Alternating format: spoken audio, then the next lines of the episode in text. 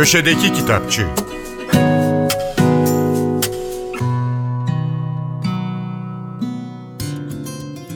Merhaba, ben Adnan Bostancıoğlu.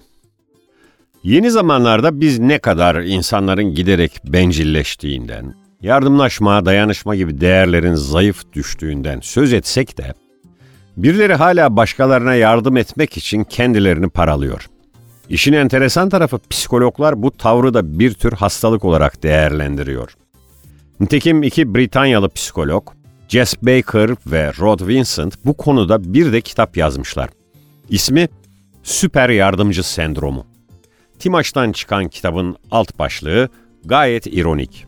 Şefkatli insanlar için hayatta kalma rehberi. Kitabı dilimize Gülsen Yüksel çevirmiş. Evet nedir süper yardımcı sendromu? Başkalarının ihtiyaçlarını daima kendinizinkilerin önüne mi koyuyorsunuz? Herkese yardım eli uzatırken kendinize hiç zaman ayıramıyor ve nihayetinde tükenmiş mi hissediyorsunuz?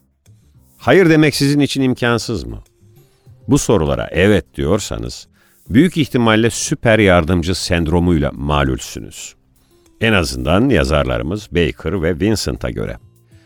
Yazarlar aşırı vericilik ve dozu kaçmış empati halini A'dan Z'ye ele aldıkları kitapta yardım etme psikolojisine dair yeni bir bakış açısı ortaya koyuyor denilmiş arka kapak yazısında ve ilave edilmiş.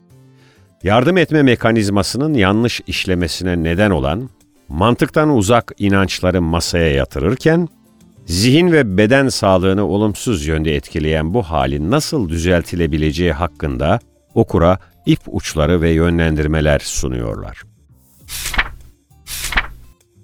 Çocuk edebiyatı yazarı Burcu Aktaş'ın 9 yaş ve üzeri okurlar için yazdığı Çarpık Ev kısa süre önce Red House Kids tarafından yayımlandı. Hikayeyi Burak Akbay resimlemiş. Burcu Aktaş 1980 İstanbul doğumlu. İstanbul Üniversitesi'nde antropoloji eğitimi aldı.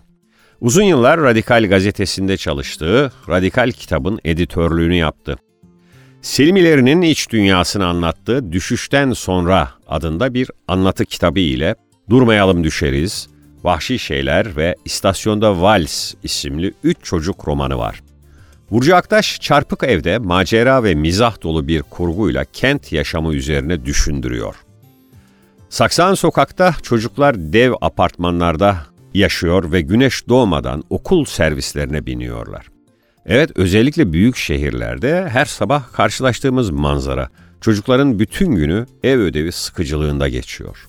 Fakat Saksan sokağında akşamları sert rüzgarlar estiğinde tahtaları gıcırdayan gizemli bir ev var. Çarpık ev. Geceleri odalarından onu merakla gözetleyen çocuklar, evin sapsarı bir ışıkla aydınlanan pencerelerinde, kuşlar gibi havada kanat çırpan marullar, canavara dönüşen bir kadın ve belki de bir fil görüyorlar. Bu dört arkadaş, Batu, Kuzgun, Melisa ve Elif Su, çarpık evin sırrını çözmek için harekete geçiyorlar. Meşhur Bronte kardeşlerden Anne Bronte'nin ilk romanı Agnes Grey, Can Yayınları'nın Beyaz Klasikler dizisinden yeni bir baskı yaptı. Romanı dilimize Türk Edebiyatı'nın önemli yazarlarından Pınar Kür çevirmiş. Anne Bronte 1820'de Yorkshire'da altı çocuklu bir ailenin en küçüğü olarak doğdu. Babası yoksul İrlandalı bir din adamıydı ve en yaşamının büyük kısmını onun cemaatinin bölgesinde geçirdi. Bir dönem mürebbi olarak çalıştı. Kız kardeşleri Charlotte ve Emily ile birlikte romanlarında da yer yer kullandıkları takma isimleriyle imzaladıkları 21 şiir yazdı. İlk romanı bugün bahsini ettiğimiz Agnes Grey, Emily Bronte'nin Uğultulu Tepeleri ile birlikte yayımlandı. İki roman da ilgiyle karşılandı.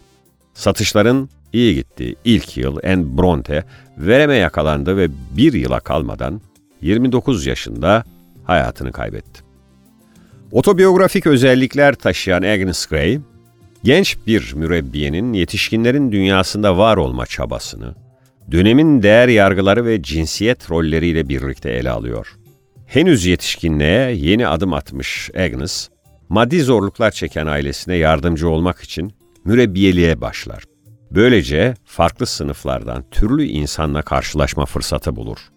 ilk kez evinden uzakta, bir başına kalan Agnes, yaşamın kimi zaman çok da sevimli görünmeyen gerçeklerine, içindeki sevgi ve öğrenme tutkusu ile göğüs gerecektir.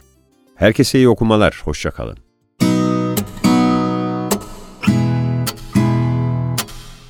Köşedeki Kitapçı